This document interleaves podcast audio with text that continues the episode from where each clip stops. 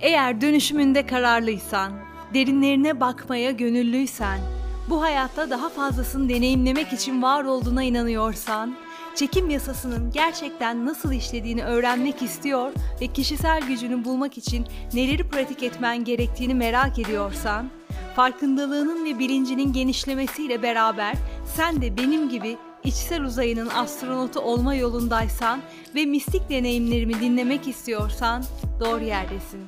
Tam olarak istediğin hayatı yaşamayı normalleştirebilirsin. Çünkü karınca sensin. Hepinize merhabalar arkadaşlar. Öykü Şahin ben. Podcast'im Karınca Sensin'e hoş geldiniz. Bugün bir dörtlemenin dördüncü bölümüyle beraberiz. Yani eğer benimle ilk kez bu bölüm aracılığıyla buluşuyorsanız lütfen öncelikle bundan önceki üç bölümü sırasıyla dinleyin. O bölümler yine sırasıyla bir dönüşme öyküsü, hayatımı değiştiren epifanim ve epifani sonrası yaşadıklarım isminde burada ve YouTube kanalımda mevcut.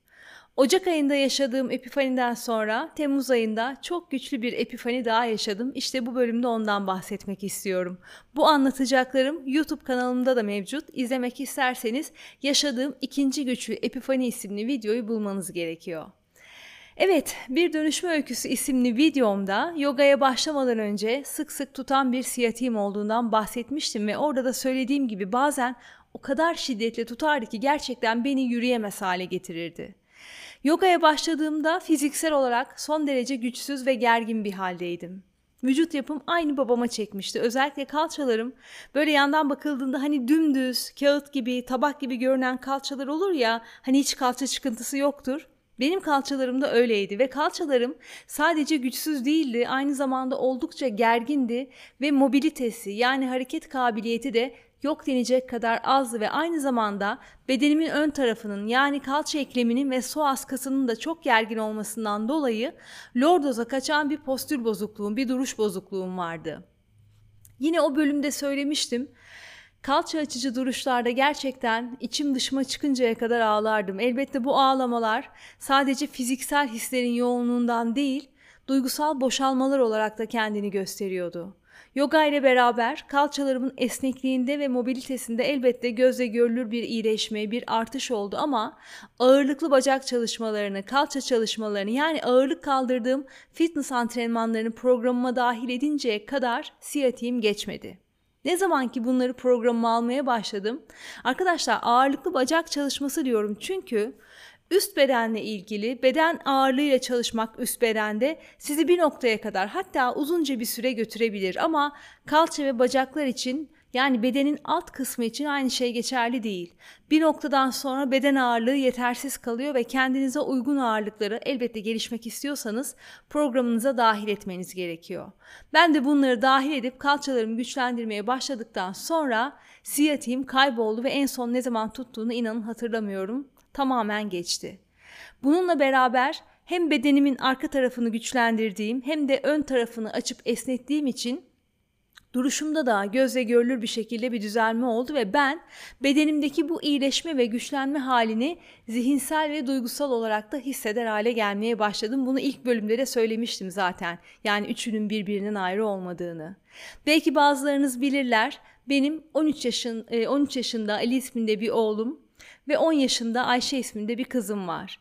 Ali'nin vücut yapısı da aynı bana çekmiş. Yani benim bu çalışmaları yapmaya başlamadan önceki vücut yapımdan bahsediyorum elbette. Daha doğrusu aynı dedesine çekmiş. Yani benim babama çünkü ben de vücut tipi olarak dediğim gibi babama çok benziyorum.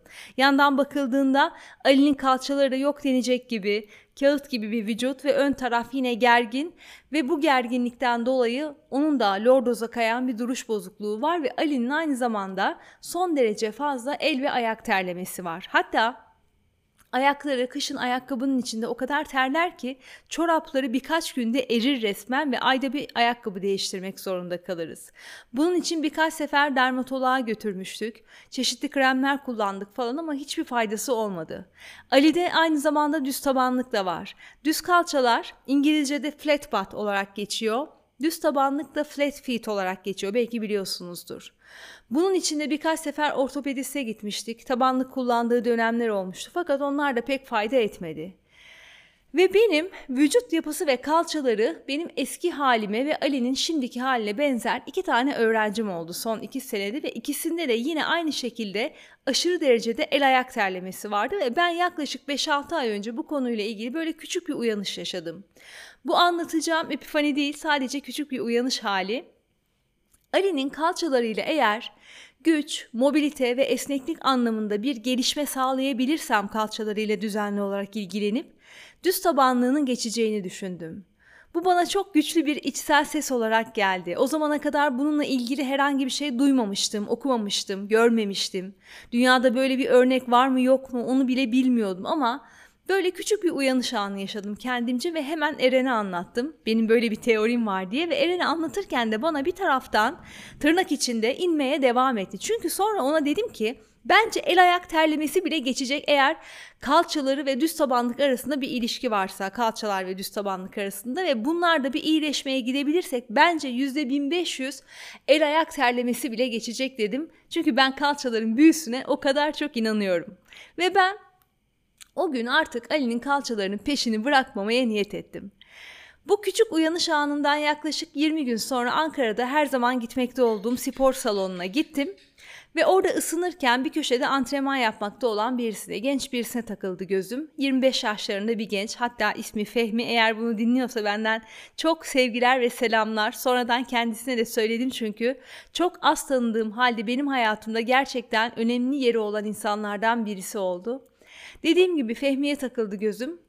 Baktım böyle orada görmeye alışık olmadığımız tarzda bir antrenman yapıyor. Ben de severim öyle değişik şeyleri. Aslında benim hayatımı farkındalıklı beden pratiğim değiştirdi derken bunu kastetmeye çalışıyorum. Ben de öyle ne yaptığımı anlamadan yaptığım antrenmanları değil ama neyi neden yaptığımı farkında olduğum antrenmanları severim. Kendisinde böyle şeyler yapmakta olduğunu gördüm ve sonra birazcık yanına sokuldum. Bir sohbet ortamı açtım ve konuşmaya başladık. Hatta o gün o gün de benim kalça günümdü. Set aralarında dinlenirken konuşmaya devam ettik. Kendisi de ODTÜ'de kinesiyoloji master yaptığını söyledi. Ben de ona kalçalarımı değiştirmenin hayatımı nasıl değiştirdiğinden falan bahsettim ve konuyu Ali'ye ilişkin teorime yani Ali'nin kalçalarını güç, esneklik ve mobilite anlamında geliştirebilirsem eğer düz tabanlığının da düzelebileceğine ilişkin teorime getirdim. Ondan bahsettim.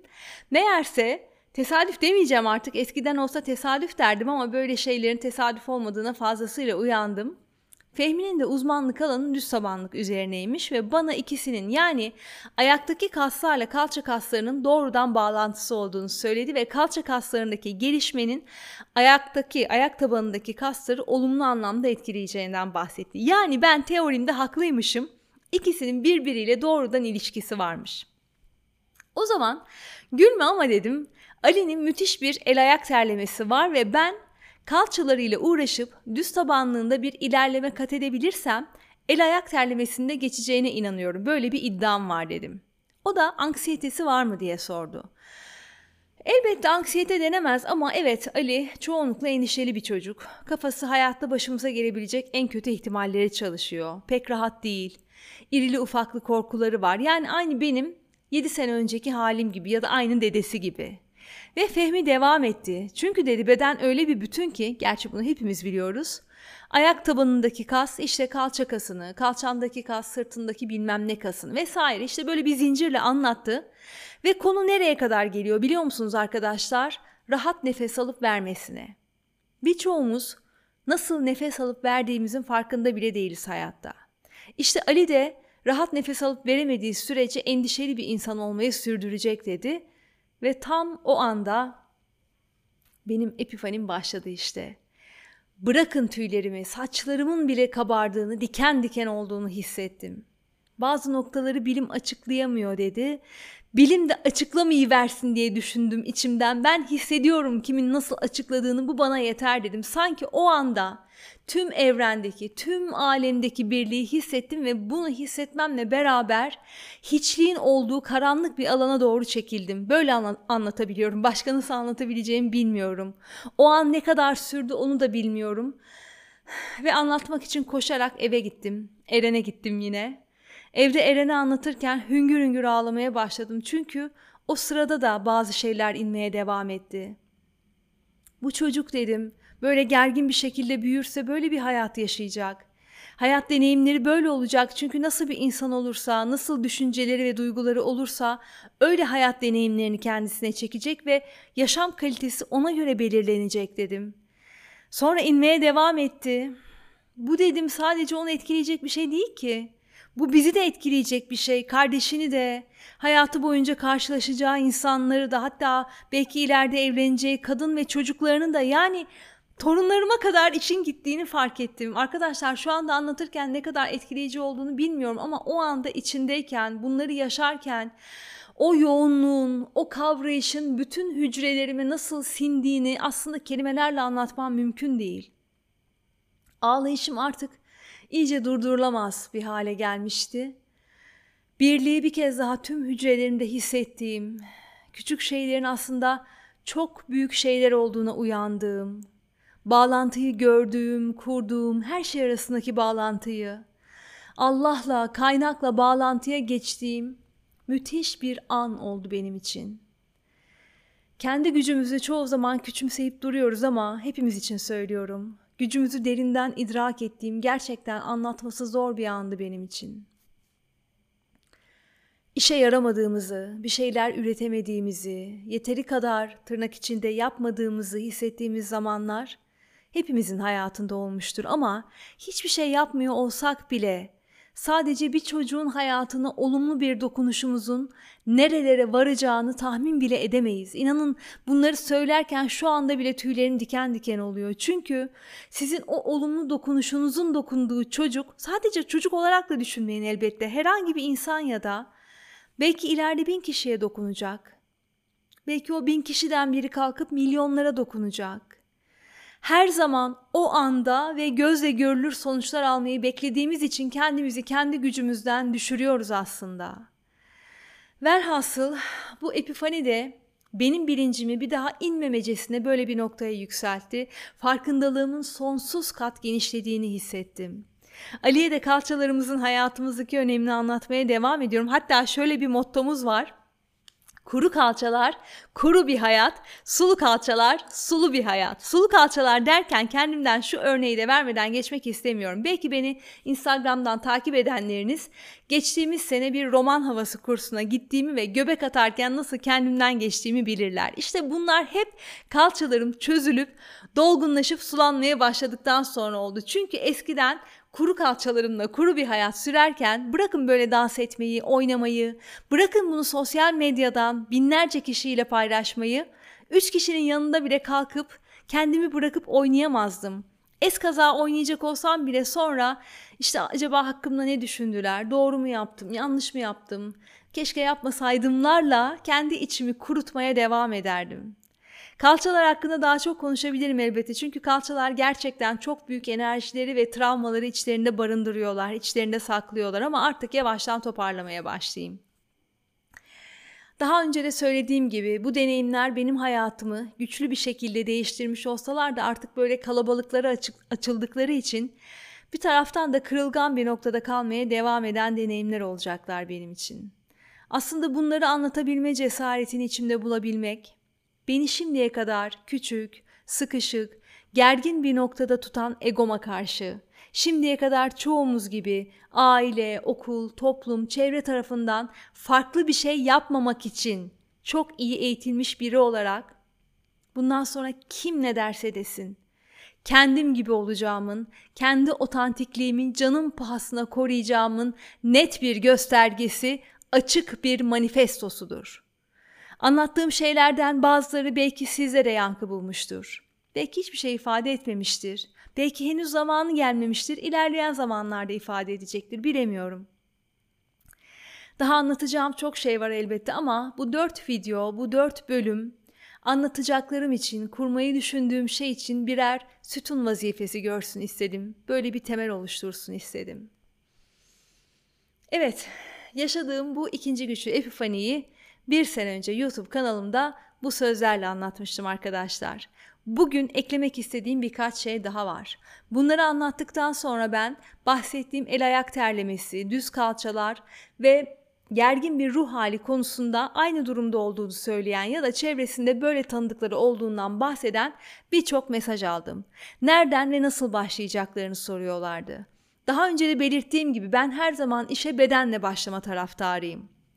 Eğer anlattığım gibi düz, kapalı ve gergin kalçalarınız varsa zaten işe onlardan başlamanız gerekiyor. Nefesinizden değil. Kalçalarınızla hem güç hem mobilite hem de esneklik anlamında uğraşmanız bu anlamda dönüştürmeniz gerekiyor kalçalarınızı. Eğer bir yoga pratiğiniz yoksa yogaya başlayabilirsiniz. Bu mobilitenize ve esnekliğinize yardımcı olacaktır. Fakat kalçalarınızı yoga ile güçlendiremezsiniz. Dediğim gibi beden ağırlığıyla çalışmak kısa bir süre sonra yetersiz kalır.